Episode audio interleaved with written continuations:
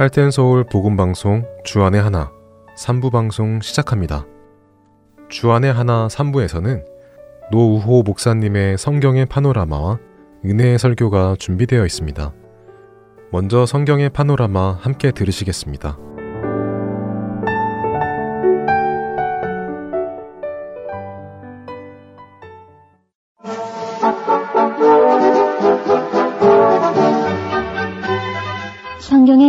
파노라마 성경은 하나님의 말씀입니다. 성경의 파노라마 이 시간을 통해서 하나님의 말씀 올바르게 깨닫고 이해하는 귀한 시간입니다. 노후 목사님이십니다. 목사님 안녕하세요. 반갑습니다. 김성민입니다.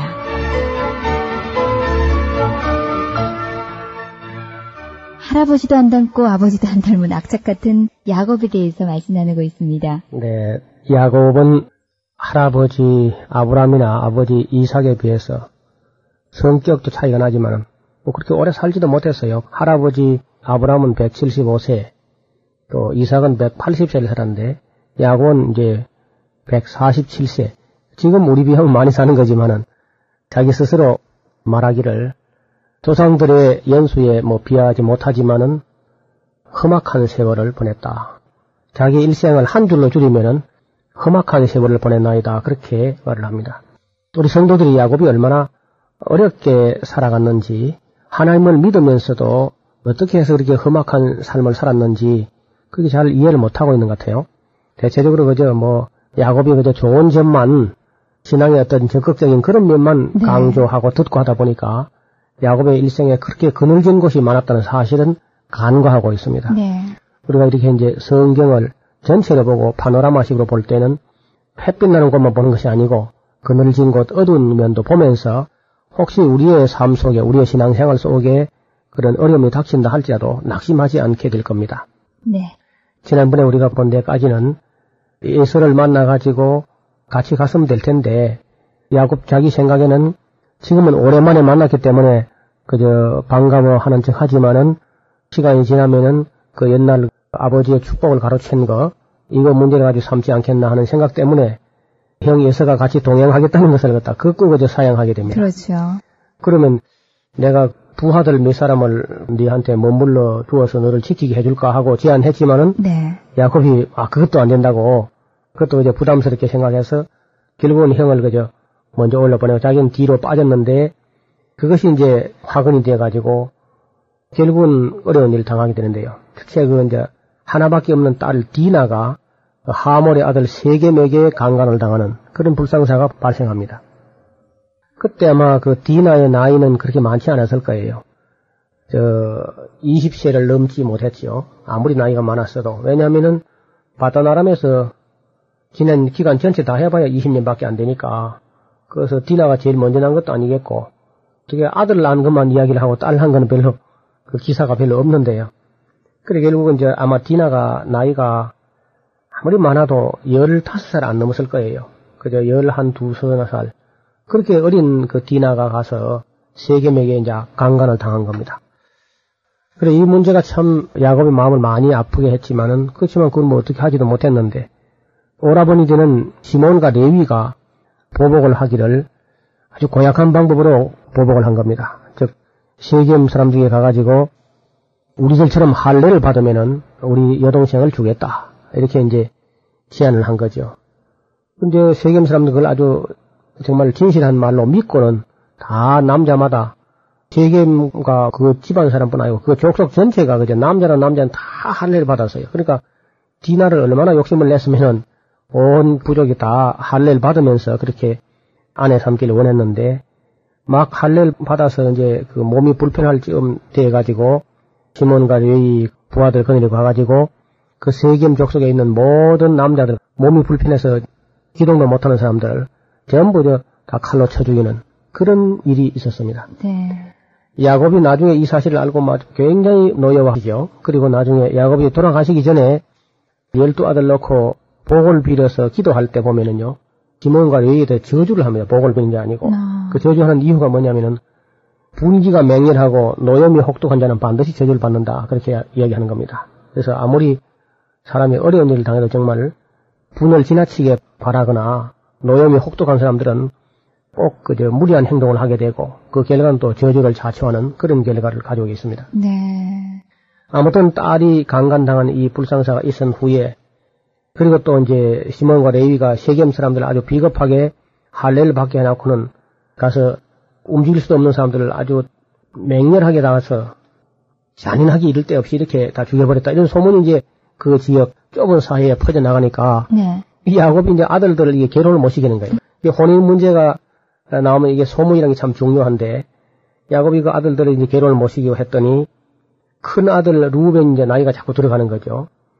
전통적으로 그저 유대인들은 그 이후로 아마 조혼을 하는데 네. 지금도 아마 유대인들이 다른 나라 비해서는 조혼하는 편이죠. 일찍 결혼시키는 편인데 어쨌든 루벤이 이제 결혼을 못하고 남자가 또 독취하는 게 좋지 못하고 그런 욕구가 절제가 안 되고 해가지고 자기의 서모 빌하의 이불 밑에서 아주 못된 짓을 한 겁니다. 자기 이제 아버지 어머니에게는 종이지만은 그래도 자기 아버지가 비라를 통해서 아들들을 낳았기 때문에 사실은 자기 어머니가 되거든요. 그런 어머니 침상에 올라가서 통관하게 되는 그런 일이 벌어졌습니다. 아마 야곱으로서는 이거 참 어떻게 하지도 못하고 속이 있는 대로 막 다 썩었을 거예요. 말로도 할 수 없는 괴로움이 야곱의 가슴 속에 자꾸 못이 박히게 됩니다. 나이가 들도록 결혼을 시키지 못한 야곱으로서는 루벤을 어떻게 할 수는 없었습니다. 그러나 장자로서 못된 짓을 한 이 아들에게 장자의 명분은 계속 주어질 수가 없었겠죠. 그러나 그 아래가 이제 시몬과 레위인데 그 시몬과 레위가 이제 둘째, 셋째 아들라도 또 그들도 이제 세겜에게 행했던 그런 노염이 혹독하고 분기가 맹렬한 그 때문에 이제 장자의 명분을 또줄 수가 없습니다. 그 다음에 이제 넷째 아들을 기대했는데 이 넷째 아들은 요셉을 팔아 넘긴 후에 아버지가 너무 상심해하고 시금을 전폐하니까 그 아버지가 날마다 상심해하는 얼굴을 아마 마주 보기 어려웠던가 봐요. 예. 그래서 유다가 이제 결국 집을 나가죠. 예, 집을 나가요. 네.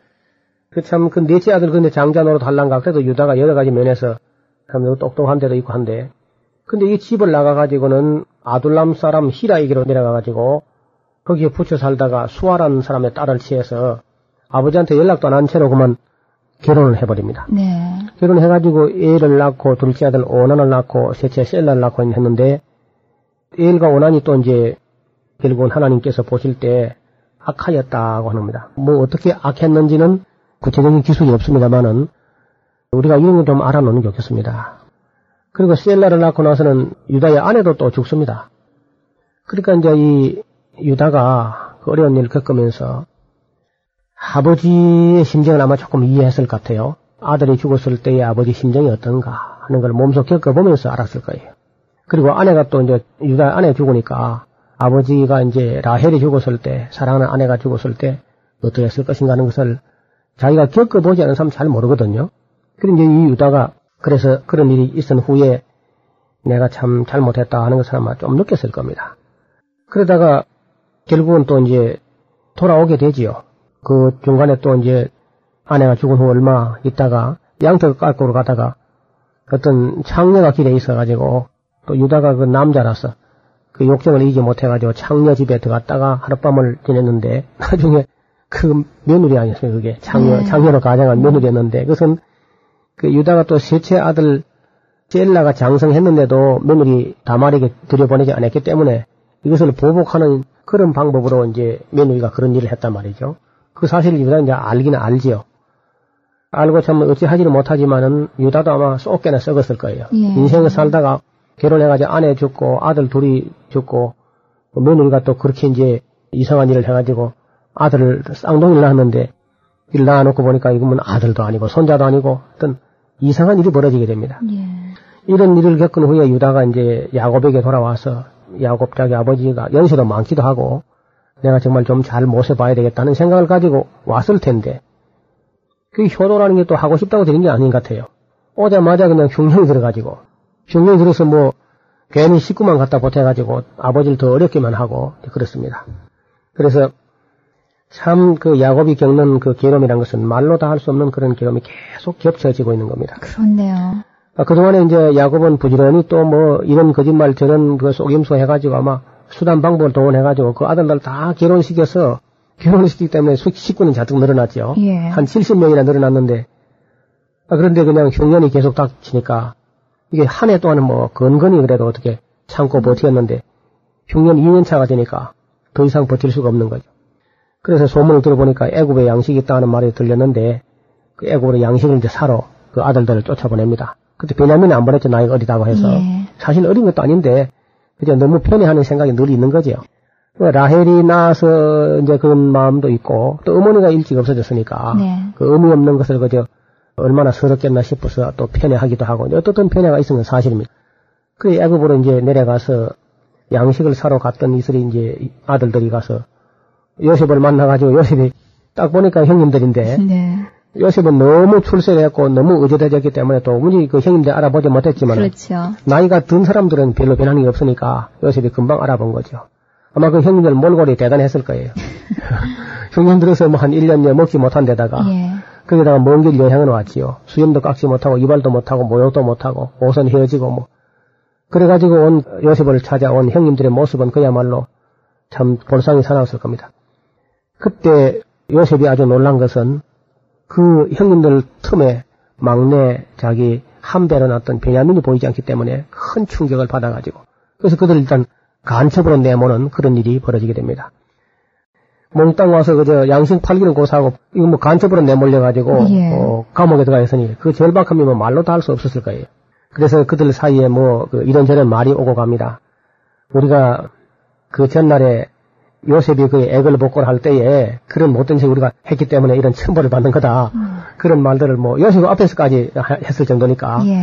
그 요셉이 그걸 이제 애굽 사람이니까 못 알아듣는 줄 알고 이제 형님들은 마음 놓고 그렇죠. 떠들었는데 요셉은 원히 알아듣지 않습니까? 네.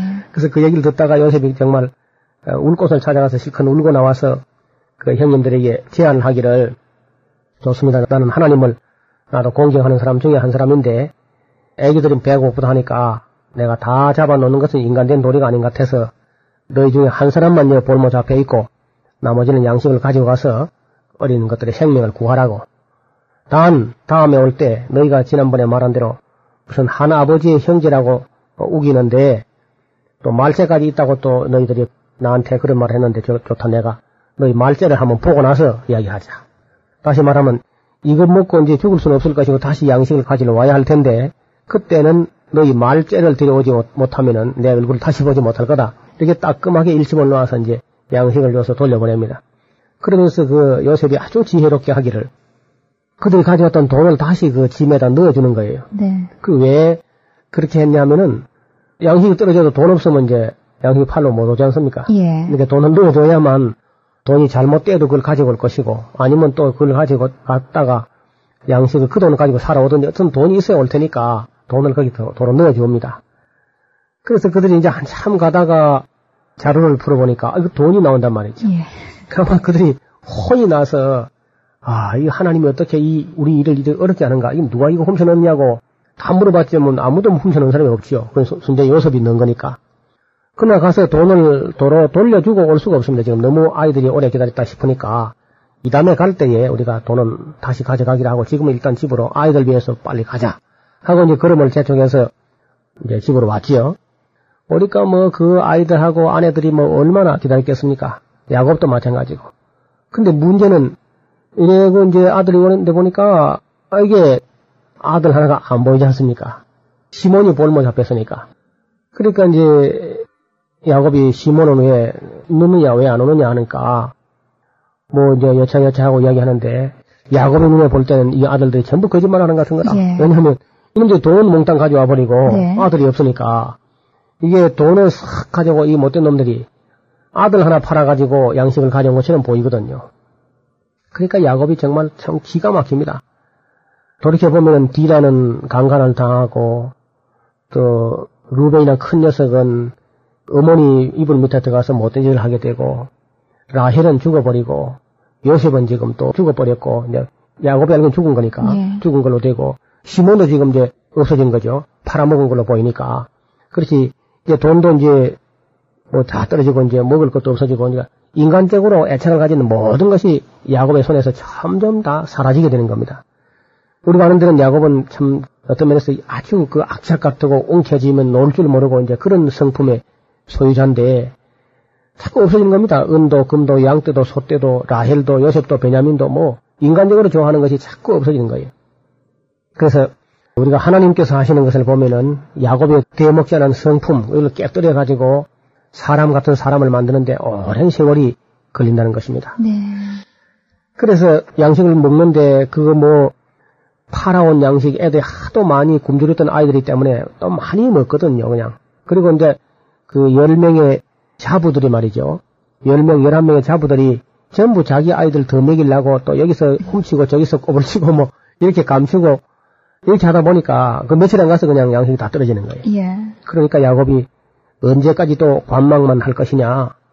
다시 가서 양식을 좀 사와야 되지 않겠냐고 막 다그칩니다. 그런데 그 아들들이 다 주저주저하고 말을 못해요. 음. 그 왜냐면은 두 번째 가려면 베냐민을 데려가야 되는데 예. 그건 이제 베냐민을 갖다가 내놓으라는 말을 참 못한단 말이죠. 예. 왜냐하면 아버지 야곱이 시몬을 지금 팔아먹은 걸로 그저 생각하거든요. 아무리 그저 볼모 잡혀 있다 해도 그는 뭐 다 흰소리고 안 믿는단 말입니다.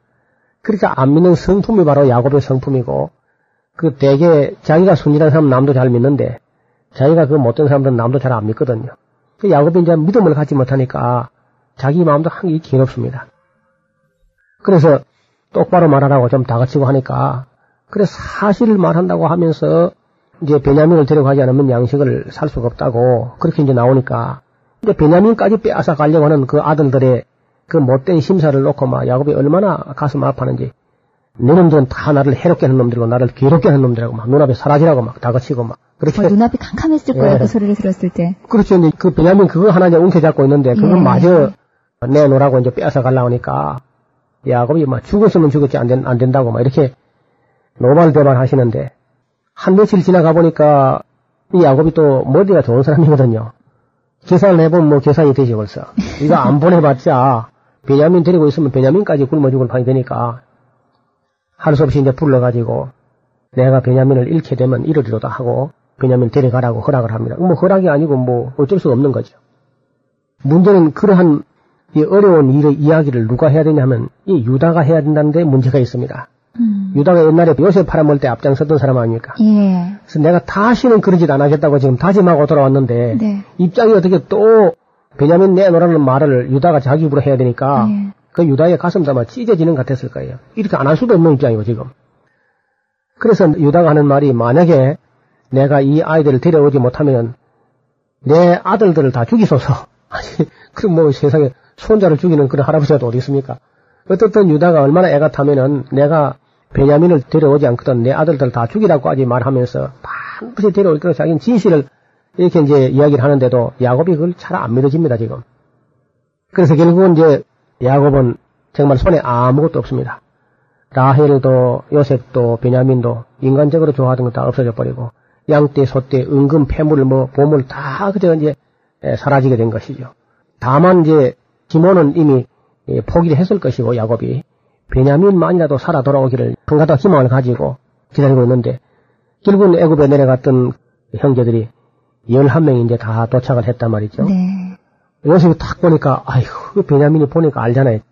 아무리 커도 이제 그 형체는 알아봤을 거예요. 그래서 모르는 척하고는 너희가 말하던 동생이 바로 이 아이냐 하고 그렇게 이제 귀여워하면서 식사를 하게 되는데 실로 22년 만에 12형제가 한 자리에 모인 겁니다. 예. 그것도 애굽에서요. 그 사실은 요셉밖에 모르고 있잖아요. 그렇죠. 아무도 예. 모르고 있지. 그러면서 그 음식상을 차려놨는데 요셉이 베냐민의 앞에는 5인분을 갖다 놨습니다. 그 먹지도 못하지만은 예. 형의 마음이죠, 그죠? 네. 그 형님들 틈바구니에서 그저 미운 오리새끼처럼 얼마나 미움받으면서 눈치밥을 먹으면서 그렇게 소외당하고 외롭겠는가 하면서 5인분을 갖다 줬습니다. 아무도 눈치 못 챘지요. 그저 새로 들어오니까 뭐 후하게 하는가 보다 그저 그 정도로 생각했는데 그리고 이제 좋아 그래서 이제 시몬까지 다 끌어내가지고 11명이 그러니까 형과 동생을 다 그저 편안히 가라고 돌려보냅니다 이제 너희 친형제가 맞구만 하면서 돌려보내는데 아마 그때 그 풀려나는 11명의 마음은 아마 하늘을 나는 것 같았을 거예요. 그렇죠. 발이 땅에 닿는 것 같지 않고, 아, 시몬도 되찾았지요. 또, 베냐민도 데리고 돌아가게 됐으니까, 유다가 막 얼마나 기뻐서, 피곤한 줄도 모르고, 그저, 그렇게 감격함으로 나서서 이제 길을 가는데, 베냐민의 짐에다가, 어, 은술자를 갖다가 이제 숨겨가지고, 넣어줘가지고, 그걸 이제 병사들 따라 붙게 해가지고 이제 적발케 하죠. 음.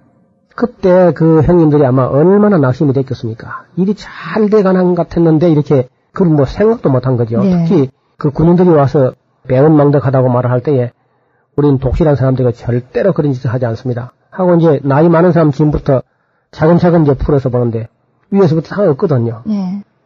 막내 베냐민은 하도 아이가 착한 아이기 때문에 전- 전혀 그렇지 않은 아이가 아니기 때문에 안심했는데 베냐민 지금 뭐 풀려말려 땡그랑 하고 잔이 떨어지는 네. 겁니다. 아마 그때 그 형님들 이거 그거 다 털썩 두줄 앉았을 거예요. 낙심돼 가지고. 예. 그래서 그들이 정말 총리를 만나서 애원해보든지 저 아버지 하면서 다 전부 다 짐을 다 주워 담아가지고 얼마나 힘이 없겠습니까? 아까 집으로 갈 때 걸음하고 지금 다시 총리 간청으로 돌아오는 그 형님들의 발걸음 아마 참 대조가 됐을 겁니다. 그리고 돌아와서 이제 그 사정을 하게 되죠. 이런저런 이야기를 쭉 하면서 자기 아버지가 노년에 얻은 아들이어서 한 아들은 지금 없어졌고 이 아이만 보고 살아왔는데 이 아이가 몸에 병고가 생기고 우리가 만약에 이 아이를 데리지 않고 아버지께 간다 해보십시오. 아버지가 당장 자살하게 될 겁니다. 음. 그렇게 하면서 유다가 하는 말이 저를 대신 볼모로 잡으시고 이 아이만은 제발 좀 올려보내 주시옵소서.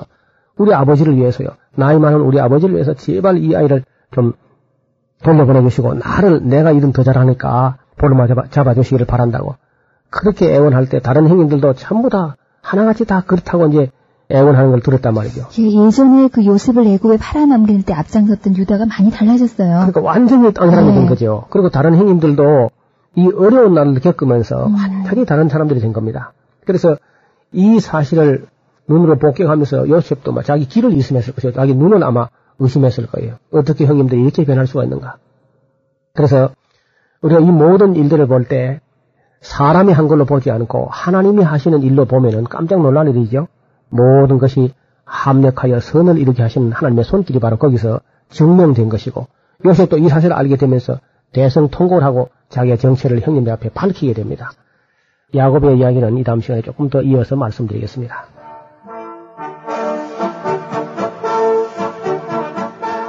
성경의 파노라마 구약부터 전체적으로 훑고 있습니다. 지금까지 노후호 목사님이었습니다. 목사님 고맙습니다. 감사합니다. 김성윤이었습니다.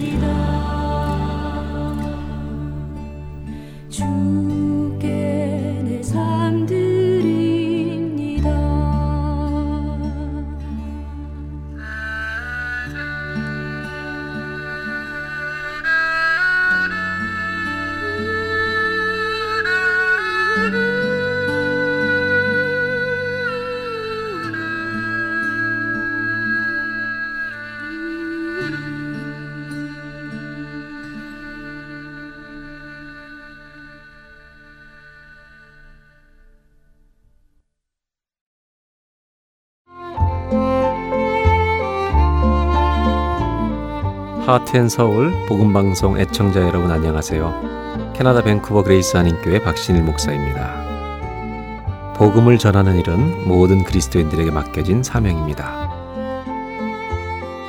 하트앤서울 복음방송은 생명의 근원 되시는 예수 그리스도만을 전하는 방송사입니다. 여러분의 기도와 후원으로 이 사역은 계속될 것입니다. 믿지 않는 자들에게는 복음을, 믿는 자들에게는 영적 성장을 전해줄 것입니다. 이 귀한 사역에 여러분들의 동참과 기도와 후원을 부탁드립니다. 감사합니다.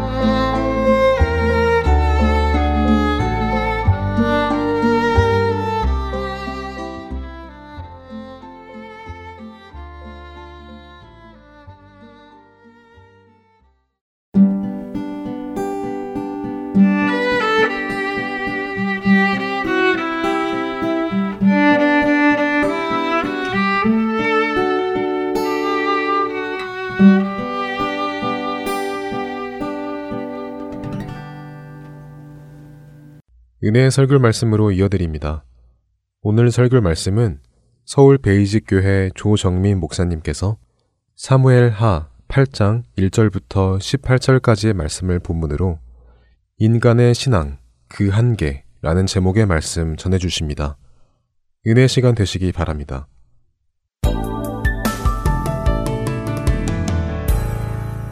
사무엘하 8장 말씀입니다. 1절부터 18절까지입니다. 같이 읽, 습니다 시작. 그 후에 다윗이 블레셋 사람들을 쳐서 항복을 받고 블레셋 사람들의 손에서 메덱 암마를 빼앗으니라. 다윗이 또 모압을 쳐서 그들로 땅에 엎드리게 하고 줄로 재어 그 두 줄 길이의 사람은 죽이고 한 줄 길이의 사람은 살리니 모압 사람들이 다윗의 종들이 되어 조공을 드리니라. 로업의 아들 소바왕 하다데셀이 자기 권세를 회복하려고 유브라데 강으로 갈 때 다윗이 그를 쳐서 그에게서 마병 1700명과 보병 2만 명을 사로잡고 병거 100대의 말만 남기고 다윗이 그의 왜 병거의 말은 다 발에 힘줄을 끊었더니 다메섹의 아람 사람들이 소바왕 하다데스를 도우러 온지라 다윗이 아람 사람 2만 2천 명을 죽이고 다윗이 다메섹 아람의 수비대를 두매 아람 사람이 다윗의 종이 되어 조공을 바치니라. 다윗이 어디로 가든지 여호와께서 이기게 하시니라. 다윗이 하다데셀의 신복들이 가진 금방패를 빼앗아 예루살렘으로 가져오고 또 다윗 왕이 하다데셀의 고을 베다와 베로데에서 매우 많은 노을 빼앗으니라. 하마드 왕 도이가 다윗이 하다데셀의 온 군대를 쳐서 무찔렀다 함을 듣고 도이가 그의 아들 요람을 보내 다윗 왕에게 무난하고 축복하게 하니 이는 하다데셀이 도이와 더불어 전쟁에 있던 터에 다윗이 하다데셀을 쳐서 무찌름이라. 요람이 연그릇과 금그릇과 놋그릇을 가지고 온지라. 다윗 왕이 그것도 여호와께 드리되 그가 정복한 모든 나라에서 얻은 은금 곧 아람과 모압과 암몬 자손과 블레셋 사람과 아말렉에게서 얻은 것들과 소바왕 로베 아들 하다데스에게서 노력한 것과 같이 드리니라. 다윗이 소금 골짜기에서 에돔 사람 만 팔천 명을 쳐 죽이고 돌아와서 명성을 떨치니라. 다윗이 에돔에 수비대를 두되 온 에돔에 수비대를 두니 에돔 사람이 다 다윗의 종이 되니라. 다윗이 어디로 가든지 여호와께서 이기게 하셨더라. 다윗이 온 이스라엘을 다스려 다윗이 모든 백성에게 정의와 공의를 행할세 스루야의 아들 요압은 군 사령관이 되고 아힐루스의 아들 요사밭은 사관이 되고 아이두베 아들 사독과 아비아달의 아들 아히멜렉은 제사장이 되고 스라야는 서기관이 되고 요야의 아들 분하야는 그렛 사람과 블렛 사람을 관할하고 다윗의 아들들은 대신들이 되니라 아멘. 하나님 아버지 하나님께서 다윗과 언약을 맺으시고 다윗이 하나님의 집을 짓는 것이 아니라 하나님께서 다윗에게 집을 짓겠다고 약속해 주셨고 그 약속을 신실하게 지키시는 것을 보게 됩니다. 하나님께서 우리에게도 동일한 약속을 해 주셨다고 믿습니다. 하나님께서 우리를 부르셨고 친자녀 삼으셨사오니 자녀들을 위하여 집을 지어 주실 때 하나님 제가 하나님을 위하여 이제는 지을 집을 지을 차례라고 강변하지 않게 도와주시고 교만하지 않게 도와주시고 착각하지 않게 도와주시고 겸손할 수 있게 도와주옵소서 예수님 이름으로 기도합니다. 아멘. 사람의 관점이란 참 무서운 일이에요. 지구가 우주의 중심이다라고 생각을 하게 되면은 이른바 천동설이 등장하게 되죠. 그러나 조금 더 어, 이렇게 시간이 지나면서 코페르니쿠스적 전환을 맞게 됩니다. 온 세상이 움직이는 것이 아니라 지구가 움직인다는 것을 증명한 것이죠. 그러나 그 시대에 비난을 받았지 이해를 받지 못합니다. 그러나 그것도 사실 지금 뭐 올바른 관점도 아니에요. 아인슈타인 이후에 새로운 우리가 관점은 아시는 대로 이 온 우주는 그 모든 곳이 우주의 중심이 될 수 있다라는 생각으로 변하게 됩니다. 따라서 우리가 한 시대 각자가 갖는 관점은 진리가 아니라는 것이죠. 우리의 신앙도 마찬가지입니다. 불변하는 것은 하나님이지 하나님을 믿는 우리의 신앙이 불변하는 것은 아니라는 것입니다. 이게 굉장히 미묘한 차이예요. 따라서 우리는 무려 3천년간에 걸친 뭐 아니 그보다도 더 오래된 이 신앙의 역사서와도 같은 성경을 읽어가면서 우리가 노아나 아브라함이나 다윗이나 또 바울이나 이런 많은 신앙의 거인들의 족적을 우리가 살펴보지만 그들이 그 시대에 합당한 하나님께서 쓰시기로 결정한 훌륭한 신앙을 가졌지만 그러나 그들이 믿음으로 살아냈던 그 신앙의 기준이 오늘 우리에게도 동일한 신앙의 기준이라고 착각해서는 안 된다는 것입니다. 그때 그들이 믿었던 하나님이나 지금 우리가 믿고 있는 하나님은 변치 않는 하나님이에요. 그 하나님이 변치 않기 때문에 불변의 하나님이시기 때문에 그 하나님이 우리 신앙의 기준이라는 것입니다. 이게 굉장히 미묘한 차이기 때문에 우리가 잠시 잠시 이게 착각하게 되고 그걸 착각하게 되면 우리는 여전히 지금 이 시대도 우리 신앙을 어떤 신앙의 기준점으로 삼게 되고 그게 지극히 독선적인 하나의 신앙을 만들어낸다는 것이죠. 오늘 다윗의 얘기를 읽으면서 얘기를 드리는 까닭은 다윗은 그 시대의 훌륭한 신앙이었어요. 얼마나 훌륭하면 하나님께서 기름 부어서 그를 이스라엘의 왕으로 세웠겠습니까? 이스라엘이란 그 시대, 하나님을 모르는 그 시대에 하나님이 온 우주의 중심이라는 것, 하나님이 모든 인생의 출발점이라는 것, 그런 것을 삶으로 드러낼 수 있는 사람을 주님께서 찾으셨고, 다윗을 통해서 하나님이 어떻게 일하시고 계시고, 하나님이 어떻게 역사를 이끌어 가시고, 그 역사의 주인이 되시며, 그 시대를 살아가는 모든 사람들을 어디로 인도해 가시고자 하는 하나님의 열망이 있는가, 이런 것들을 한 인물을 통해서 드러내고자 하시는 하나님의 열망이었다는 것입니다. 그래서 사무엘 하 우리가 7장에 보면은 굉장히 구약 성경 전체를 통해서 볼 때 복음적인 메시지의 핵심 하나를 우리가 대하게 됩니다. 그것은 바로 하나님께서 우리의 집을 짓는다고 하는 개념입니다. 다윗은 정말 한낱 목동에서부터 이스라엘의 왕이 되었을 때 그 느끼는 감격, 감사, 기쁨 이런 건 말로 다 할 수 없죠. 저희들이 정말 죽을 수밖에 없는 죄인인데 이렇게 구원받아서 예배를 드리는 사람, 하나님을 아버지라고 부르고 날마다 기도의 자리에 앉는 이 감격, 이 기쁨도 주체할 수 없는 기쁨이어서 때로는 날마다 눈물을 흘리는데 다윗은 어땠겠습니까? 나 같은 사람이 무슨 자격이 있어서 내가 이스라엘의 왕이 된단 말인가? 정말 아버지 이세 집에서 몇 마리 안 되는 양이나 치다가 평생 그렇게 있다가 죽을 목숨, 그렇게 죽을 수밖에 없는 인간을 갖다가 하나님께서는 어쩌자고 한 나라의 왕으로 이렇게 세우셨는가? 차례로 오늘 정복해가는 얘기입니다. 이스라엘의 적들은 사방에 포진해 있어요. 가나안 땅에 들어왔지만 한 번도 대적을 다 몰아내지 못했습니다. 그렇다면 가나안 정복 전쟁은 그야말로 반의 성공 내지는 실패한 전쟁이 되고 말았어요.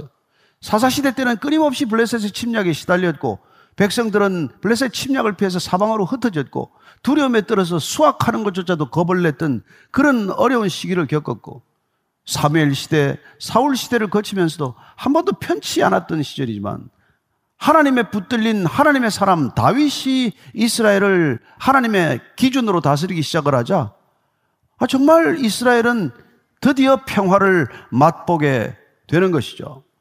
그래 처음으로 그들은 정말 블레셋을 담대하게 정벌하게 되고 그 결과로 메덱 암마를 빼앗았다고 되어 있지만은 그 메덱 암마란 팔레스타인을 주도적으로 장악한 장악권 내지는 지배권 그걸 이제 찾아왔다는 그런 뜻이에요. 팔레스타인 땅에서 지금도 여러분 팔레스타인 땅은 시끄럽습니다. 가자 지구와 그쪽 지금 이 팔레스타인 해방 자치구역 이런 데서는 여전히 시끄럽지 않아요. 지금도 끊임없는 살상 사건, 살인 사건이 지금 벌어지고 있는 것입니다. 지금 우리가 읽은 이 본문은 지금으로부터 3천년 전 얘기, 그때 얘기예요. 그때도 그렇게 지금 끔찍한 갈등과 싸움을 겪었지만 다윗이 왕권을 장악한 이후에 블레셋은 더 이상 침략하지 않고 잠잠하게 머무르게 되는 것이죠. 자, 그렇습니다. 서쪽으로 블레셋이 정벌되고 동쪽으로는 요단강변에 이제 모압 족속들이 또 늘 경계선을 맞대고 충돌해 왔어요. 원래 모압하고는 뭐 별 관계가 나쁘지 않았습니다. 왜냐하면 다윗의 증조 할머니가 모압 여인 아닙니까? 룻이라고 하는 모압 여인이었고 또 뭐 사울한테 쫓겨서 도망 다닐 때 부모님을 갖다가 모압에다가 피신을 시켰어요. 그랬는데 부모가 모압 왕에게 피살됐다는 그런 이유 때문에 이렇게 잔인하게 죽였을 것이다 라고 추측을 할 뿐이에요.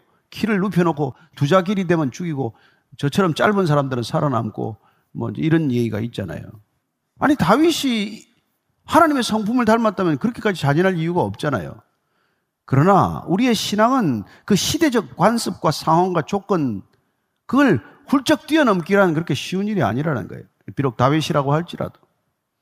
그렇습니다. 그는 지금 동쪽으로는 모압을 제압하게 되고 북쪽으로는 아람이라고 하는 여러 작은 국가들의 집합이었는데 그 중에서 가장 강한 소바의 하닷 에셀이라고 하는 왕과 싸워서 그야말로 이게 병거 1700대와 병사 2만 2천 명을 사로잡는 엄청난 전과를 거두게 됩니다.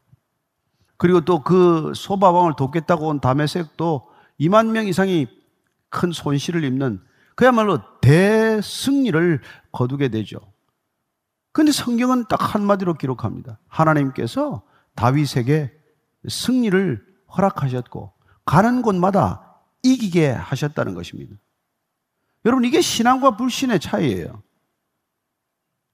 그리고 신앙과 불신의 차이에 있는 미묘한 경계가 있습니다. 그것은 우리가 하나님을 믿기 때문에 하나님이 나를 도와주셔서 내가 이겼다라고 표현하는 게 그 중간 지점이에요. 바른 신앙이란 무엇입니까? 하나님께서 나를 사용하셔서 하나님께서 승리를 거두셨다. 라고 표현해야 마땅하지만 우리가 승리가 계속되고 가는 곳마다 전승하게 되면 우리는 점점 내 역할, 내 목소리, 내 입장이 점점 분명하게 되는 것이죠. 그러다가 어느 날 문득 하나님이 안 계셔도 승리할 수 있을 것 같은 생각이 들게 됩니다. 패망의 씨앗이 뿌려지는 것이죠. 늘 이기니까, 늘 잘 되니까, 하나님이 없어도 이미 잘 될 것 같은 생각이 드는 거죠. 그리고 내가 열심히 해서 어쩌면 이런 결과들이 생기지 않았나 하는 자기 목소리, 자기 주장, 자기 확인, 이런 자의식이 강해지기 시작하는 것이죠. 그걸 우리는 교만이라고 말하고 그건 패망의 원인이라고 말하는 것이죠. 다윗은 그러지 않았다는 거예요. 끝까지 하나님께서 승리를 허락하셨다는 것을 잊지 않았습니다. 그게 어쩌면 다윗과 사울의 갈림길이요. 좋은 신앙인과 신앙을 지키지 못하는 사람들의 차이라고 하는 것이죠. 따라서 이제는 북쪽의 아람까지 정벌이 되고 또 저 남쪽으로 이제 그 모압 남편에 있는 에돔까지도 정벌을 하게 됩니다. 모든 정벌이 끝나다시피 했어요.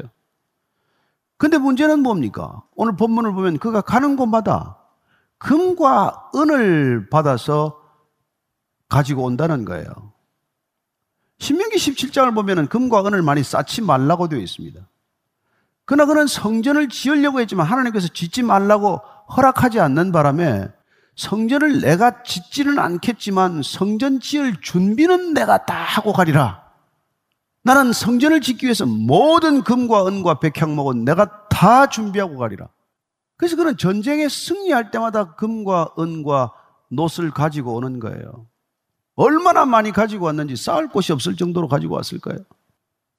금은 무려 3,400톤, 은은 무려 3만 4천 톤, 놋은 잴 수도 없는, 달 수도 없는 무게의 놋을 가져왔고, 백향목은 쌓을 곳이 없을 만큼 갖다 쌓았지만, 그러나 그는 그 쌓는 일에 어떻게 보면은 인생의 후반전 시간을 올인하다시피 하는 모습을 보게 됩니다.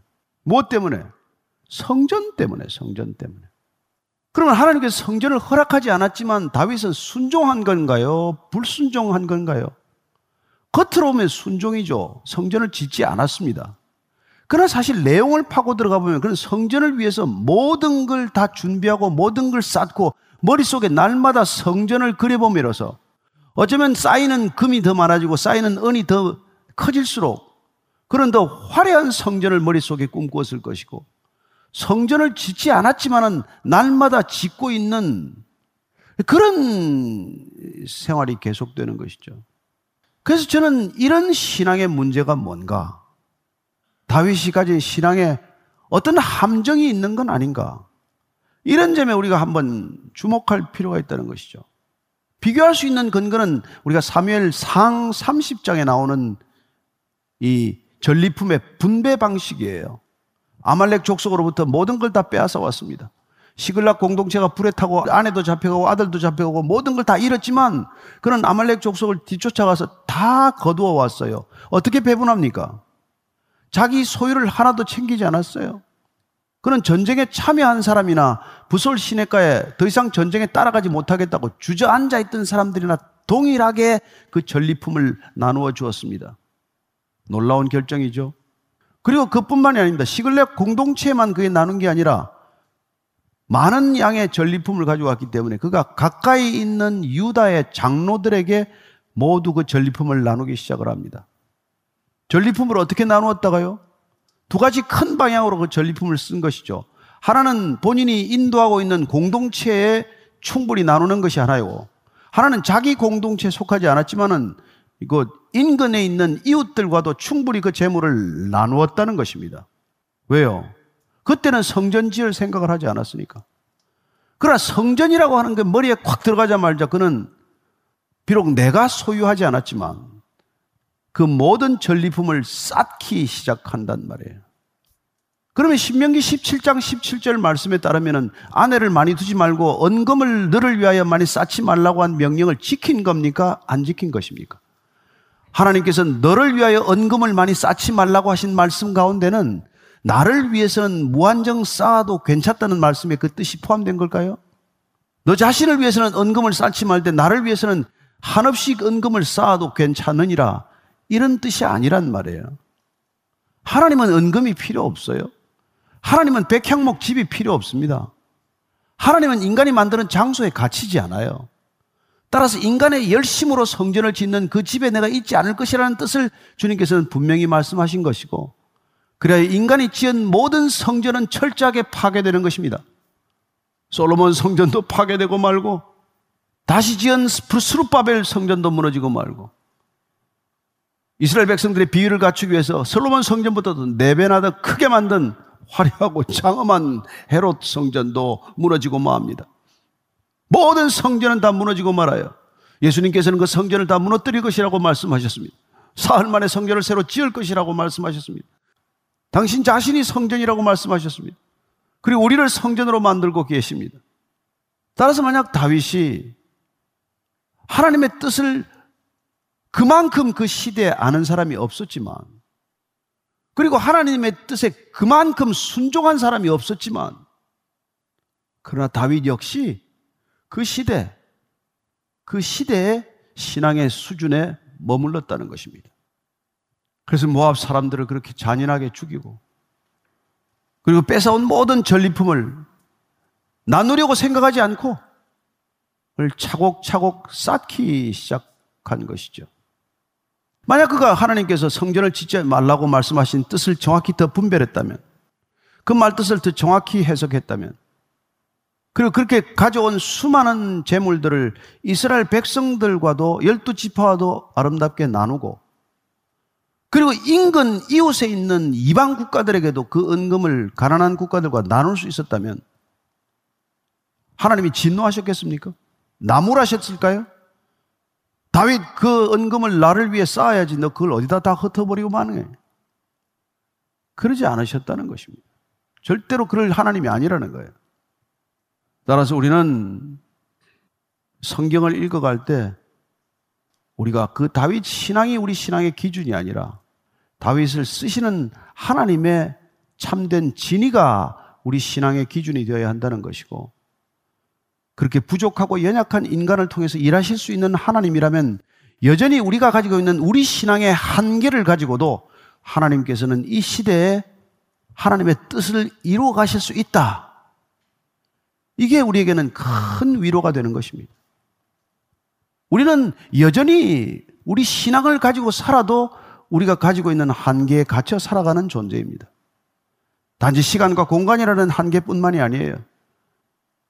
우리의 여러 가지 우리가 거부할 수 없는 시대적인 상황과 윤리와 가치관과 관점과 이런 것들에 우리는 우리 자신도 알지 못하는 살에 젖어 있는 것이고 따라서 절대로 우리 신앙을 어떤 삶의 기준점으로 고집해서는 안 된다는 것입니다. 그렇습니다. 하나님께서는 언약을 통해서 우리를 구원해 가시는 구원사를 이루어 가십니다. 노아의 무지개 언약, 다시는 내가 물로 너희를 다스리지 않을 것이다. 그런 걸 통해서 하나님께서는 부족한 노아지만 술 먹고 벌거벗고 실수하는 노아지만 그러나 하나님은 부족한 노아를 근거로 하는 것이 아니라 전능하신 하나님 당신을 기준으로 약속을 이루어 가시는 하나님 아니십니까? 아브라함은 어떻습니까?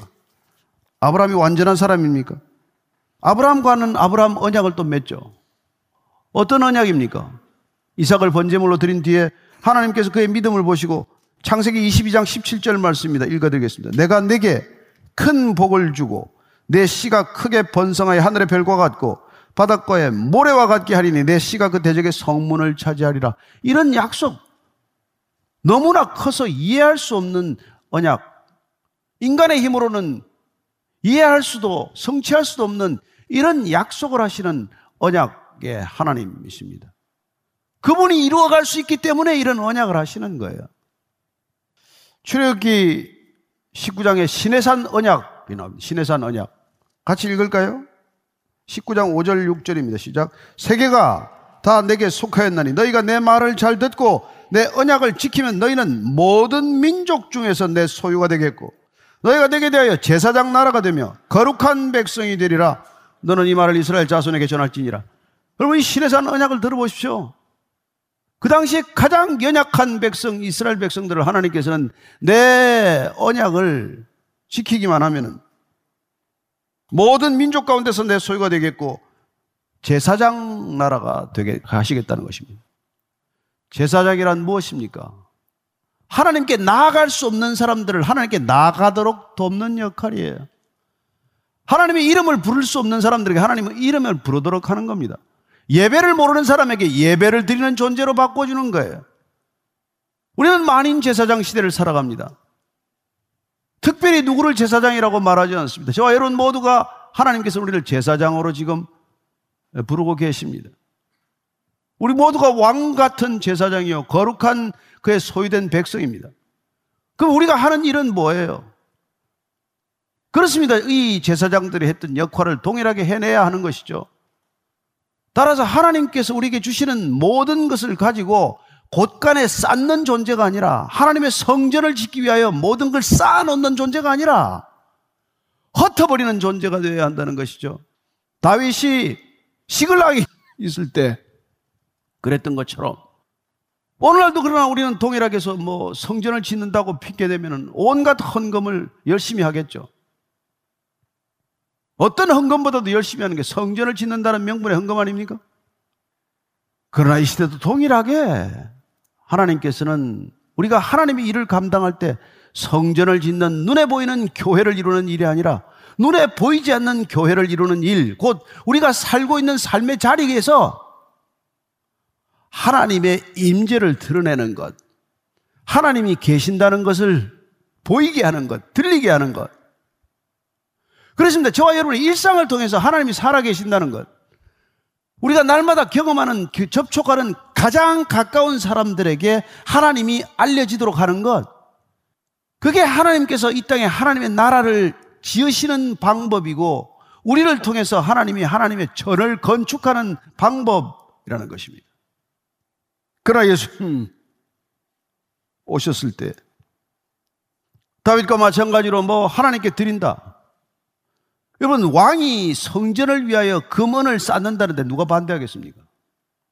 그것도 뭐 왕이 나가서 직접 전쟁에서 승리해가지고 성전한 전리품을 다 성전을 위하여 비축하겠다는데 누가 그걸 거절할 수 있냔 말이에요. 예수님 오셨을 때도 동일한 이런 비슷한 일들이 일어납니다. 그게 우리가 잘 아는 대로 고르반이라고 하는 이름이에요. 마가복음 7장 11절 말씀입니다. 같이 읽습니다. 시작. 너희는 이르되 사람이 아버지에게나 어머니에게나 말하기를 내가 드려 유익하게 할 것이 고르반 곧 하나님께 드림이 되었다고 하기만 하면 그만이라. 하나님께 드리면 그만입니다. 뭐 아버지한테 어머니한테 드릴 것도 없어요. 하나님한테 드리면 그만입니다. 재물만이겠습니까? 우리의 은사는 어떻습니까? 우리의 탤런트는 어떨까요? 우리의 명성은 어떻습니까? 우리의 건강은 어떻습니까? 하나님께 드리기만 하면 되는 겁니까? 아니요, 아니요. 하나님은 정의와 공의를 이 땅 가운데 드러내는 것이고, 우리의 가진 모든 소유나, 우리의 가진 모든 건강이나 재물이나, 우리의 시간이나, 우리의 모든 것으로 우리가 살아가는 삶의 자리에서 하나님의 공의와 정의가 드러나게 하는 것, 그걸 하나님께서는 원하고 계신 것이죠. 따라서 마태복음 23장 23절 하나님께서 그 바리새인과 외식하는 서기관들을 향하여 질책하는 것을 듣게 됩니다. 같이 읽습니다. 시작. 화 있을진저 외식하는 서기관들과 바리새인들이여 너희가 박하와 회양과 근처의 11조는 들이되 율법에 더 중한 바 정의와 흥율과 믿음은 버렸도다. 그러나 이것도 행하고 저것도 버리지 말아야 할지니라. 11조를 하지 말라는 말도 아니고 하나님을 향해서 헌신하거나 구제하거나 봉사하거나 이런 거 하지 말라는 얘기가 아니다. 그러나 그것보다 더 중요한 하나님의 마음과 뜻이 어디 있냐? 이 세상에. 무너질 대로 무너지고 타락할 대로 타락하고 부패할 대로 부패한 이 세상에 하나님의 살아계심이 증거되기 위해서는 하나님의 정의와 공의와 긍휼과 믿음이 선포되어야 하는 것이고 드러나야 하는 것 아니냐? 그 얘기를 하고 계신 것이죠. 교회 다니면 다 됩니까? 주일 성수하면 다 되는 것입니까? 성경 통독만 하고 있으면 다 되는 것입니까? 그게 신앙의 본질입니까? 아니, 그런 것들을 통해서 하나님이 드러나야 하고, 하나님의 질서가 드러나야 하고, 하나님의 뜻과 하나님의 계획과 하나님의 나라가 우리 삶의 자리에서 펼쳐져야 한다는 것이죠. 그렇다면 곡간을 쌓는 한이 아니라 곡간을 허물더라도 누가복음의 비유처럼 불의한 재물로 친구를 사귀는 사람이 되어야 되지 않겠습니까? 우리가 가진 모든 것으로 하나님의 공의를 드러내기 위하여 우리가 이 시대에 어떻게 지혜롭게 살아야 할 것인가? 우리의 믿음을 어떻게 증거해야 할 것인가? 쉬운 일은 아닙니다. 왜? 각자의 형편과 처지가 다르니까. 모든 형편과 처지의 차이에도 불구하고 획일적으로 규정하는 것을 우리는 율법주의 내지는 문자주의라고 말합니다. 오늘 이 자리에 오신 누구도 같은 형편과 처지에 있지 않습니다. 어떤 길이 과연 하나님을 사랑하는 길인지, 어떻게 하는 게 하나님께 내 모든 것을 드리는 길인지, 깊이 생각하고 결정하시는 저와 여러분이 되기를 축복합니다. 다윗은 그 시대로서는 최선의 신앙을 살았습니다. 누구도 가까이 할 수 없는 그런 담대한 신앙, 그리고 본질적인 신앙을 살아냈지만, 그러나 그조차도 많은 실수를 저질렀어요. 정말 많은 잘못을 저질렀습니다. 특히 그러나 누구도 잘못이라고 말하지 않는 이 성전을 위한 금과 은과 재물을 축적하는 것. 이게 만약 다윗이 성전 의식에서 붙들려 있지 않았더라면 그 당시 이스라엘은 또 어떤 모습이 되었을 것이며 이스라엘과 관계 맺는 이방 땅에 하나님은 얼마나 더 선포되고 전해졌을까를 우리가 한번 생각해 보는 것이죠. 우리는 신앙이라는 이름으로 하나님이라는 이름을 들어 교회라는 이름을 빌어 우리 자신을 얼마나 합리화하는지 모릅니다. 교회 갖다 드리기만 하면 모든 것이 다 용서받을 수 있다고 생각하는 착각 속에 빠져 있습니다. 그러나 하나님은 교회에만 시선이 머무르지 않습니다. 정치, 경제, 사회, 문화, 교육, 미디어 그 모든 분야에 하나님은 시선을 고루고루 붙이고 계십니다. 하나님, 우리가 교회에 갇히지 않게 하시고, 교회에 안주하지 않게 하시고, 교회를 짓느라고 세상이 허물어지는 것을 외면하지 않게 하시고, 우리 교회 담벼락이 허물어지더라도 세상을 향해 달려가는, 그래야 우리가 서 있는 곳, 우리가 달려가서 누군가의 손을 잡아주는 그곳에 하나님의 참된 사랑과 믿음과 소망이 열매 맺는 것을 보게 하여 주옵소서. 예수님 이름으로 기도합니다. 아멘.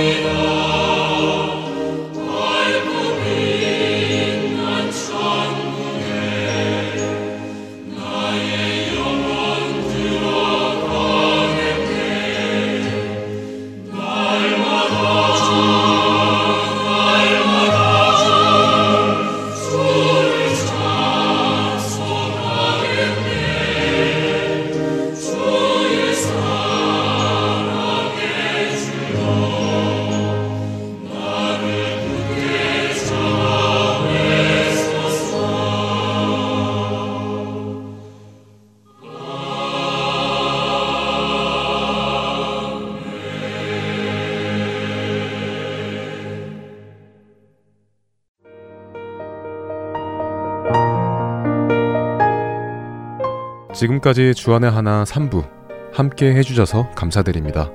다른 방송들을 더 듣고 싶으신 분들은 홈페이지 www.할테앤서울.org에서 특별 방송을 클릭하셔서 들으실 수 있습니다.